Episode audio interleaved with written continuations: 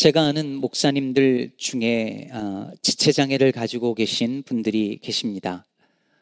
어릴 적 소아마비 때문에 항상 목발을 짚고 다니시는 분도 계시고 아예 어, 설 수가 없어서 늘 윌체어를 타고 다니는 분들도 계십니다.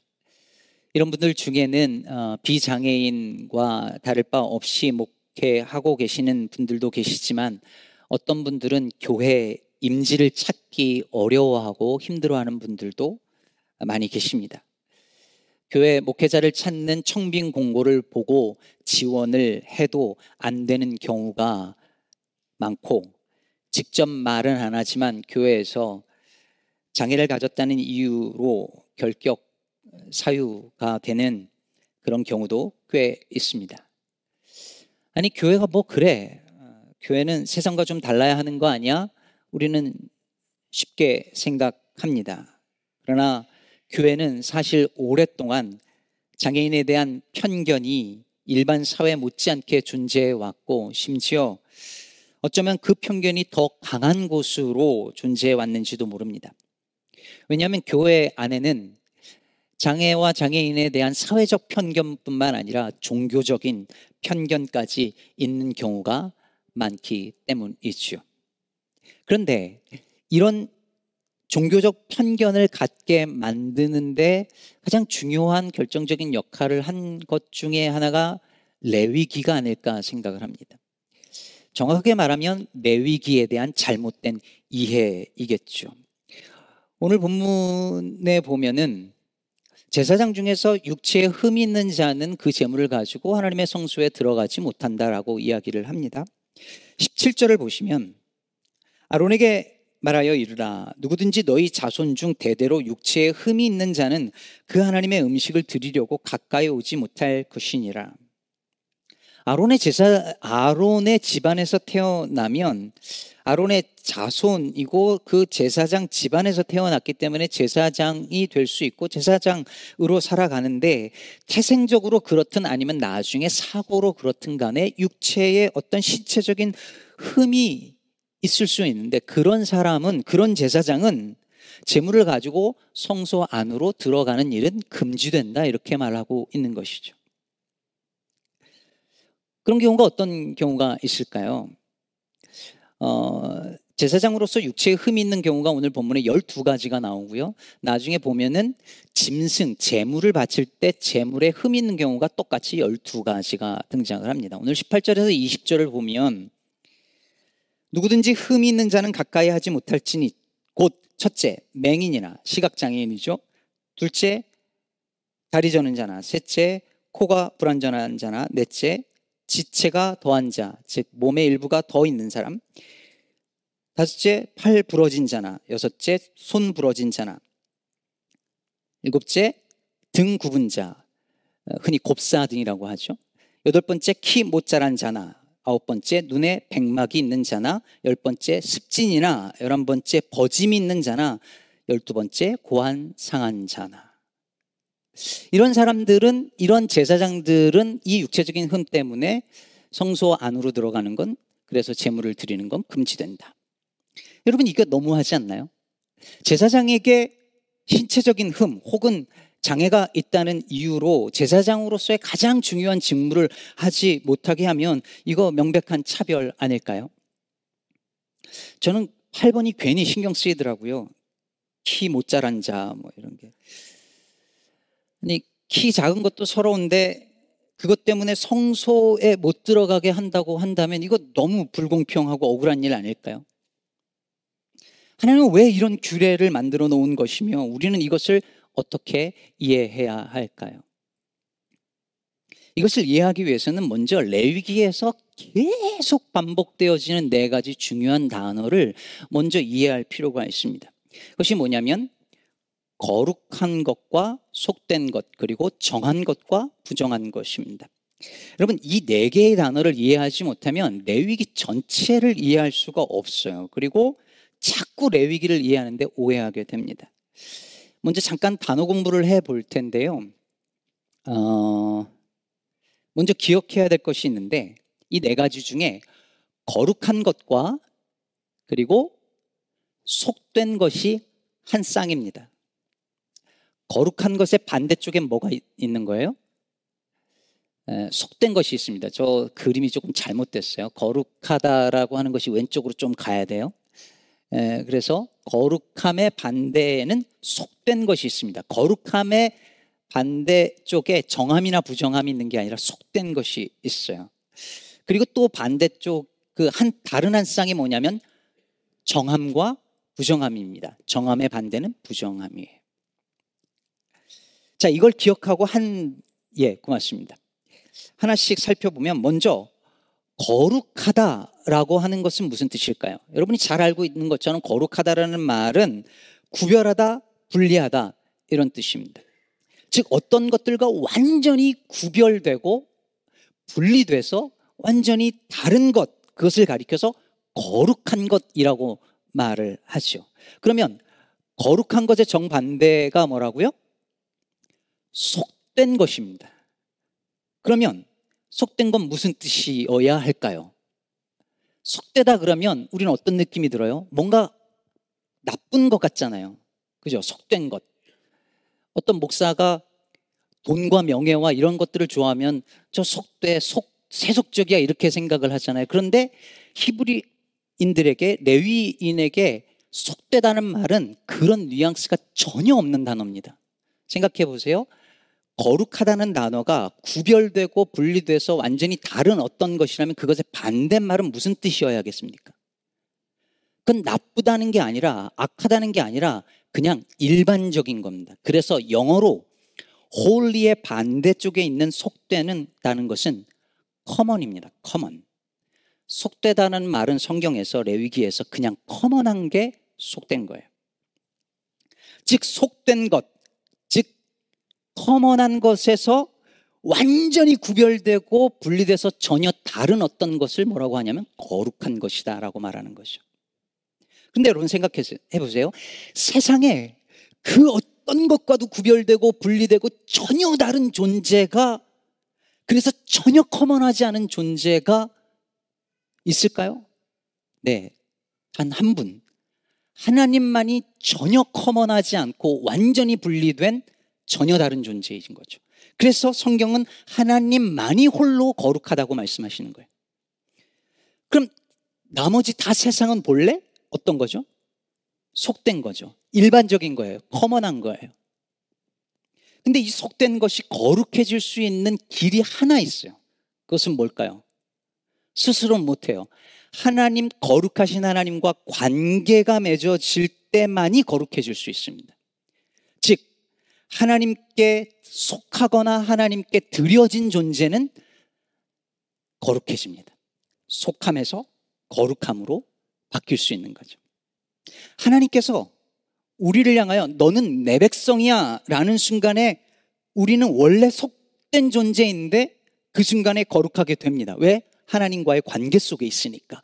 내 안에 무슨 거룩한 게 있어서가 아니라 거룩하신 하나님과의 관계 속에 있어서 하나님의 거룩함이 내 거룩함의 근거가 되는 것이죠. 하나님께 뭔가를 바치잖아요. 속된 것, 일반적인 걸 바치면 그 순간 그건 성물이 돼요. 그래서 일반적인 짐승을 집에서 끌고 와서 그 속된 것을, 그 일반적인, 그 커먼한 것을 하나님께 드리는 순간 그것은 성물이 되는 겁니다. 사람도 마찬가지입니다. 레위기의 기준, 기준으로 볼 때 기본적으로 사람은 거룩할까요? 속될까요? 속됩니다. 제가 레위기를 이해하는데 고든 웬함이라는 학자하고 김군주 교수님의 도움을 많이 받았는데 두 분 다 같은 말을 합니다. 모든 사물, 모든 동물, 모든 사람은 기본적으로는 다 속됨의 자리에 있습니다. 김군주 교수님의 표현에 의하면 기본값이 속됨이에요. 디폴트 값이 속됨입니다. 고든 외남의 표현을 빌어 말하면 통상적이고 자연적인 상태가 속됨이에요. 그런데 그렇게 기본적으로 속된 존재가 하나님께 드려지면 거룩해지는 거죠.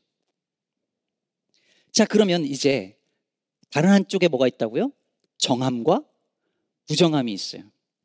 거룩하지 않은 모든 건 다 속된데 속된 것은 두 가지로 나누어지는데 속된 것은 정한 것과 부정한 것으로 나뉘어집니다. 근데 여기서 중요한 게 뭐냐면 속되다는 말이 무슨 악하거나 잘못했거나 죄를 지었다는 말이 아니라 그랬잖아요. 마찬가지로 정하다 부정하다 할 때는 그 어떤 윤리적 그리고 도덕적 가치 판단이 없는 단어입니다. 무슨 말이냐면 부정한 건 무슨 죄를 지은 게 아니에요. 물론 죄를 지으면 부정해지지만 이 단어의 본래 말은 죄를 지은 게 아닙니다. 정하다는 건 하나님께 제사를 드릴 수 있는 상태란 뜻이에요. 그럼 부정한 건 뭘까요? 제사를 드릴 수 없는 상태라는 거죠. 사람이 정한데 부정해질 수 있어요. 이건 죄를 범했느냐 안 했느냐의 문제가 아닙니다. 그럼 부정한 사람은 어떻게 정해질 수 있을까요? 레위기에 나오는 여러 가지 정결 규례가 있는 거예요. 그럼 정해져야만 어떻게 할 수 있냐면 하나님 앞에 나아갈 수가 있어요. 속되고 정한 것이 하나님 앞에 거룩하게 될 수 있어요.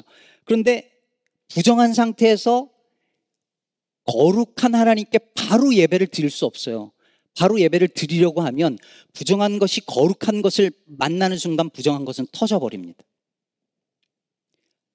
정한 상태가 된 다음에야 예배를 드릴 수 있고 거룩함 가운데 나아갈 수 있는 거예요. 안 그러면 터져버리고 부정한 건 죽습니다. 그럼 여러분, 거룩한 것과 세속, 거룩한 것과 속한 것의 기본값이 뭐라 그랬죠? 속한 것이라 그랬잖아요. 속된 것이라 그랬잖아요. 속됨, common. 그럼 정함과 부정함의 기본값은 뭘까요? 우린 다 정합니다. 부정한 게 아니에요. 왜냐하면 우리는 제물을 가지고 다 하나님 앞에 나아갈 수 있어요. 그런데 그 정한 사람이 부정한 것과 접촉을 하면 부정해져요. 정한 거는 기본값이기 때문에 전염되지 않아요. 근데 부정한 건 정한 걸 전염시킬 수 있어요. 거룩한 건 속된 것을 전염시킬 수 있어요. 자, 이 네 개, 거룩함과 속됨, 정함과 부정함의 단어의 의미와 차이를 이해하는 것이 레위기를 이해하는 기본이에요. 그런데, 그럼 보세요. 이 네 가지 단어가 다 어떤 경우에도 기본적으로 도덕적, 윤리적 가치 판단을 내리고 있지 않다는 거예요. 속된 건 악하고 죄 지은 상태를 말하는 게 아니에요. 부정한 건 이 사람이 악하다는 걸 말하는 게 절대 아닌 거예요. 이거는 하나님께 예배를 드릴 수 있는 상태냐 아니냐를 말하는 제의적인 상태를 말하는 단어예요. 속되다고 하는 것, 부정한 것은 하나님 앞에 무슨 죄를 지었거나 저주를 받은 상태가 아니라는 사실이죠. 그런데 여러분, 이스라엘 백성들이 어떻게 했습니까? 그들이 거룩한 선민이 된 것은 자신들이 거룩해서가 아니라 하나님이 거룩하신데 하나님이 그들을 향하여 너희는 내 백성이다라고 했기 때문에 거룩한 백성이 되었는데 이 사람들이 자기들이 뭔가 특별해서 거룩해서 거룩해진 것처럼 거룩한 백성인 것처럼 선민인 것처럼 말하고 행동하고 교만해졌습니다. 그리고 부정하다고 분류된 그 사람들을 향하여 마치 죄인처럼, 마치 더러운 존재처럼, 마치 저주받은 사람처럼 취급했습니다. 그리고 나, 나아가 사회적으로 낙인시키고 차별하고 억압했습니다. 하나님께 성별하라고 구별되게 만든 그 요소들을 가지고 사회적으로 차별하는데 쓴 것이죠. 요한복음 9장에 보면 나면서부터 시각장애인 된 사람이 있는데 이 사람을 보고 제자들이 예수님께 묻는 거예요. 이 사람이 이렇게 태어난 것은 누구의 죄 때문입니까? 이건 죄의 문제가 아니고 누구의 잘못의 문제가 아니라고 예수님이 명백하게 그, 그 순간에 선언하시죠. 죄의 문제, 잘못의 문제가 아니라는 거예요. 이, 이거는. 근데 사람들은 그것을 꼭 죄의 문제, 잘못의 문제로 몰고 가서 그 사람을 낙인시키고 사회적으로 억압하는 기제로 사용한 것입니다. 근데 주님이 말씀하시는 거예요. 이 사람의 잘못이 아니다. 저는 교회가 이런 말을 해주는 곳이어야 한다고 믿습니다. 원치 않은 일을 당했을 뿐인데 무슨 잘못을 한고 죄를 지은 것이 아니라 그냥 그런 일들이 내게 일어난 것 뿐인데 무슨 잘못이나 죄인처럼 취급하고 불이익을 받게 당하게 만드는 사회 속에서 교회는 당신 잘못이 아니에요. 라고 말해 줄 수 있어야 합니다. 저는 이런 시각이 오늘 본문 말씀에도 담겨 있다고 믿습니다. 여러분, 이제 이 네 가지 단어에 대한 이해를 가지고 생각을 해보세요. 제사장인데 흠이 있어요.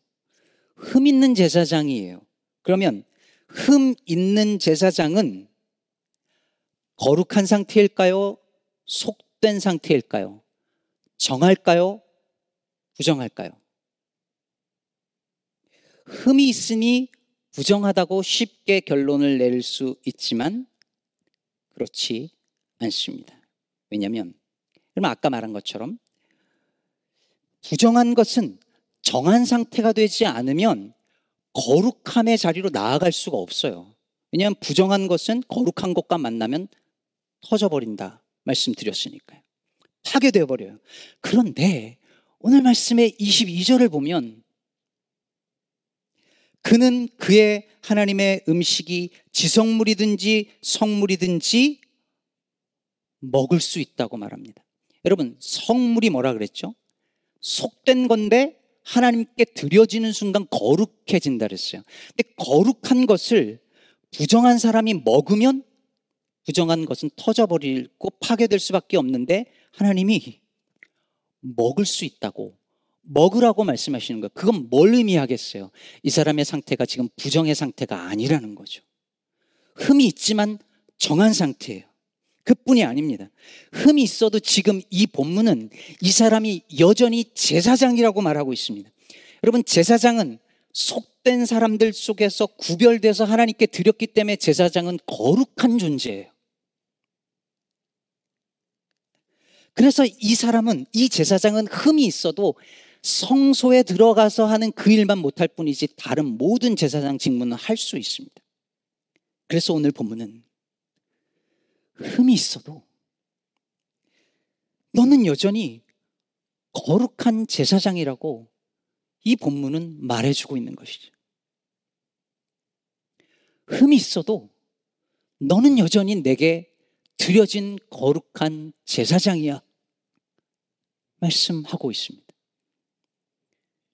사랑하는 여러분, 흠이 있어도 여전히 거룩한 제사장이라는 이 말씀이 우리에게 위로가 되지 않습니까? 하나님께서 우리를 향하여서 너희는 왕 같은 제사장이고 거룩한 나라라고 말씀하셨습니다. 전혀 거룩해 보이지 않아요, 저는. 근데 이 말은 우리가 흠이 없다는 말이 아니에요. 너희는 거룩한 제사장이고 거룩한 백성이라고 말할 때 그것은 우리가 흠이 없다는 말이 전혀 아닙니다. 흠투성이지만. 근데 하나님이 여전히 우리를 향하여 너희는 거룩하다고 하십니다. 왜냐하면 내가 거룩하니까. 내 백성인 너희는 거룩하다. 내게 속한 사람이니까 거룩하다. 흠이 있어도 너희는 내 거룩한 백성이요 제사장이다. 하나님은 그렇게 우리에게 말씀하십니다. 제가 아는 전사님 중에 제가 너무 좋아하는 전사님인데 한국에서 유명한 찬양팀 사역을 하다가 미국에서 전도사로 사역을 하고 계셨어요.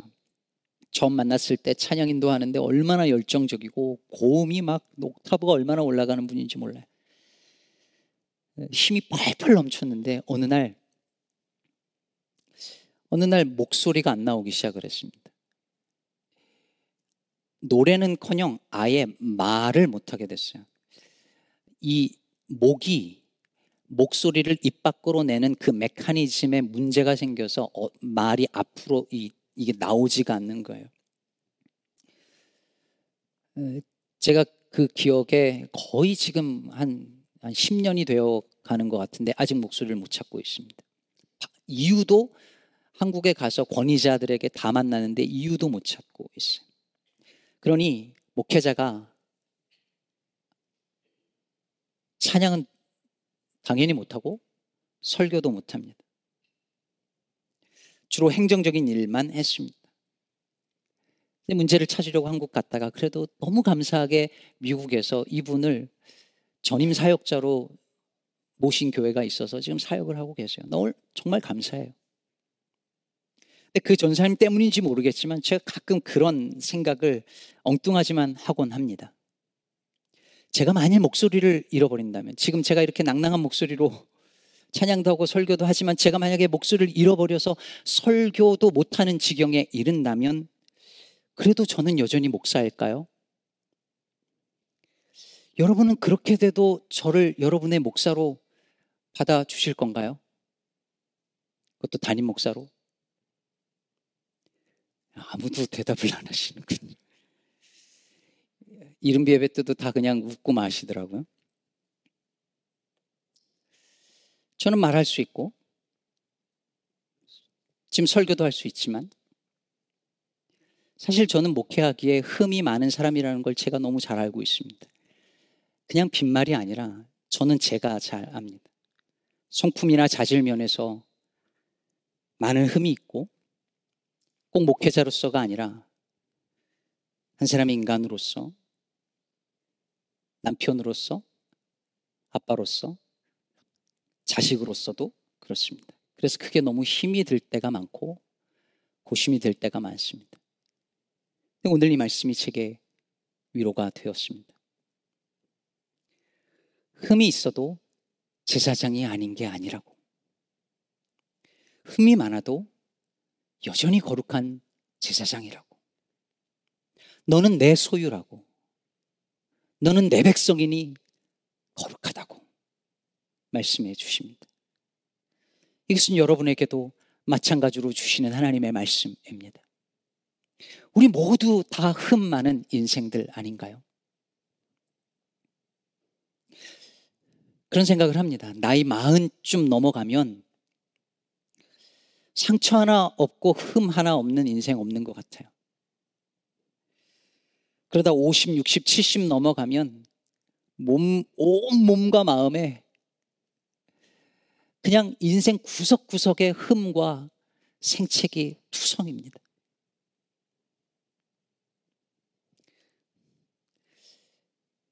아들을 대학 보내는 시점이 돼서 그런지 그 말이 자꾸 귀에 들려요.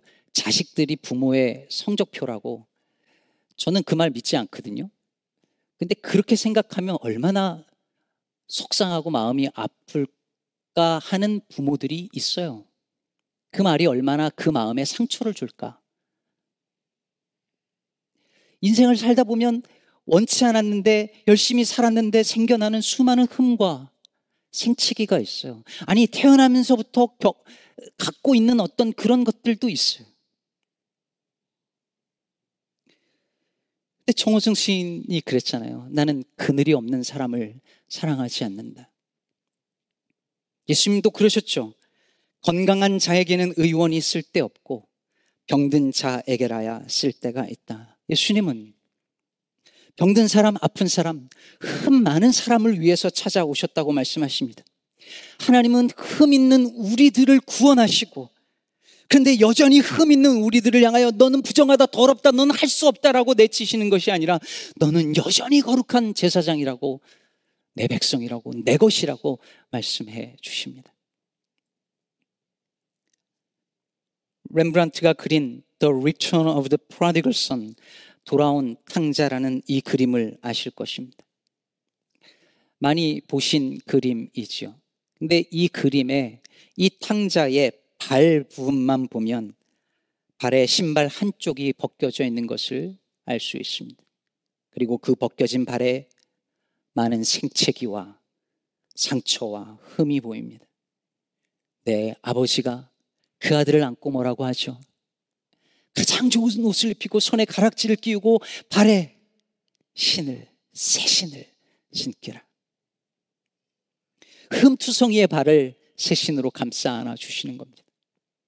자신의 잘못으로 말미암아 생긴 이 흠도 덮어주시고 용서하시는 분이 우리 아버지 하나님이시라면 내 의지와 상관없이 내 몸에, 내 마음에, 내 인생에 생긴 흠들을 덮어주시고 위로하시고 그리고 감싸 주시지 않으시겠습니까? 사랑하는 성도 여러분, 우리에게 새 신을 신겨 주시는 하나님을 의지하는 저와 여러분 되기를 간절히 바랍니다. 말씀을 맺기 전에 오늘 말씀에서 이 본문에서 여전히 흠 있는 제사장을 제사 직무 그 성수에 들어가는 가장 중요한 직무를 못하게 한 것이 마음에 걸리는 분들이 있을 수 있을 것 같아요. 아니, 여전히 거룩한 제사장이라고 부정한 상태가 아니라고 정한 상태의 거룩한 제사장이라고 말은 하면서 그래서 성물은 먹게 하시면서 왜 그 성소의 직무는 못하게 하시는가 질문할 수 있습니다. 여기서 우리는 거룩함이라는 이 말이 단지 구별되고 분리되고 그래서 완전히 다른 어떤 것만을 의미하는 것이 아니라 이 단어 속에는 완전함, 온전함이란 뜻이 담겨져 있다는 사실을 알 수 있습니다. 흠이 있어도 여전히 거룩한 제사장이지만 이 사람은 완전하지는 않습니다. 온전하지 않으니까 쓸모없다는 말이 아닙니다. 그는 여전히 거룩한 제사장으로서 일하지만 완전하지 않기에 가장 거룩한 그 성소, 그 지성소의 자리까지는 나아갈 수 없다는 것 뿐입니다. 하나님은 우리가 흠이 있으면 있는 대로, 없으면 없는 대로 쓰십니다. 하나님은 우리가 온전하지 않으면 온전하지 않은 대로 쓰십니다. 흠투성인 우리들을 하나님은 여전히 쓰고 계십니다. 근데 여러분, 우리가 매일 성경 읽을 때 왜 히브리서와 레위기가 붙어져 있는지 아시겠어요? 히브리서에서 우리가 뭘 배웠습니까? 우리 중에 흠 없는 이가 아무도 없는데 우리 주 예수 그리스도께서 흠 없는 제사장이 되시고 흠 하나 없는 제물이 되셔서 우리를 위하여 온전하고 완전한 제사를 드리셨다고 하는 것이 레위기를 전제로 하고 있는 히브리서의 선언이었지 않았습니까? 왜 그러셨습니까? 하나님은 흠 있는 우리들을 구원하셔서 속되고 흠하지만 흠 있지만 하나님이 너는 내 백성이다 하시면서 거룩한 백성 삼으셨고 그러나 여전히 흠 있는 우리를 향하여 흠 없는 거룩한 백성으로 온전하게 살고자 하시는 최종적으로 온전한 하나님의 거룩한 백성으로 만들고자 하는 하나님의 목적이 거기 있기 때문입니다. 그것을 에베소서 5장 26절 27절은 이렇게 선언하고 있습니다. 이는 곧 물로 씻어 말씀으로 깨끗하게 하사 거룩하게 하시고 자기 앞에 영광스러운 교회로 세우사 티나 주름 잡힌 것이나 이런 것들이 없이 거룩하고 흠이 없게 하려 하심이라. 사랑하는 성도 여러분, 광복절 77주년입니다. 일본의 억압으로부터 해방된 우리나라는 참으로 자유할까요? 여전히 우리 사회는 우리 땅은 허리 잘린 흠 많은 나라로 존재하고 있습니다. 여전히 우리나라는 홍수의 피해 속에서 장애가 있는 분이 빠져나오지 못해서 죽어가야 하는 사회입니다. 우리나라를 생각하면 늘 마음이 아픕니다. 한반도처럼 흠 많은 나라가 있을까 싶습니다. 허리가 잘린 상태에 77년을 보내고 있는 나라니까요. 그래도 하나님이 우리나라를 사랑하시고 보듬고 있다고 저는 믿습니다. 그 갈라진 땅을 꿰매시고 그 상처를 치유하시고 흠없게 하실 그 날을 바라고 소망합니다. 사랑하는 여러분, 우리 인생에도, 우리 가정에도, 우리 교회 공동체에도, 나라에도 민족에도 흠과 상처 투성입니다. 그런데 그런 우리가 하나님께 드려지기만 하면 우린 여전히 하나님의 거룩한 백성으로 제사장으로 살게 될 것입니다. 비록 흠 많은 우리의 인생이지만 우리의 모습이지만 마침내 하나님 앞에 흠 없고 거룩하고 온전한 하나님의 사람으로 세워지도록 하나님이 일하실 줄로 믿습니다. 이 믿음을 가지고 오늘도 우리의 일상에서 거룩하게 살아가며 이 땅에 있는 그 흠 많은 세상을 싸매는 제사장의 역할을 감당하며 살아가는 저와 여러분 되기를 주님의 이름으로 축복합니다.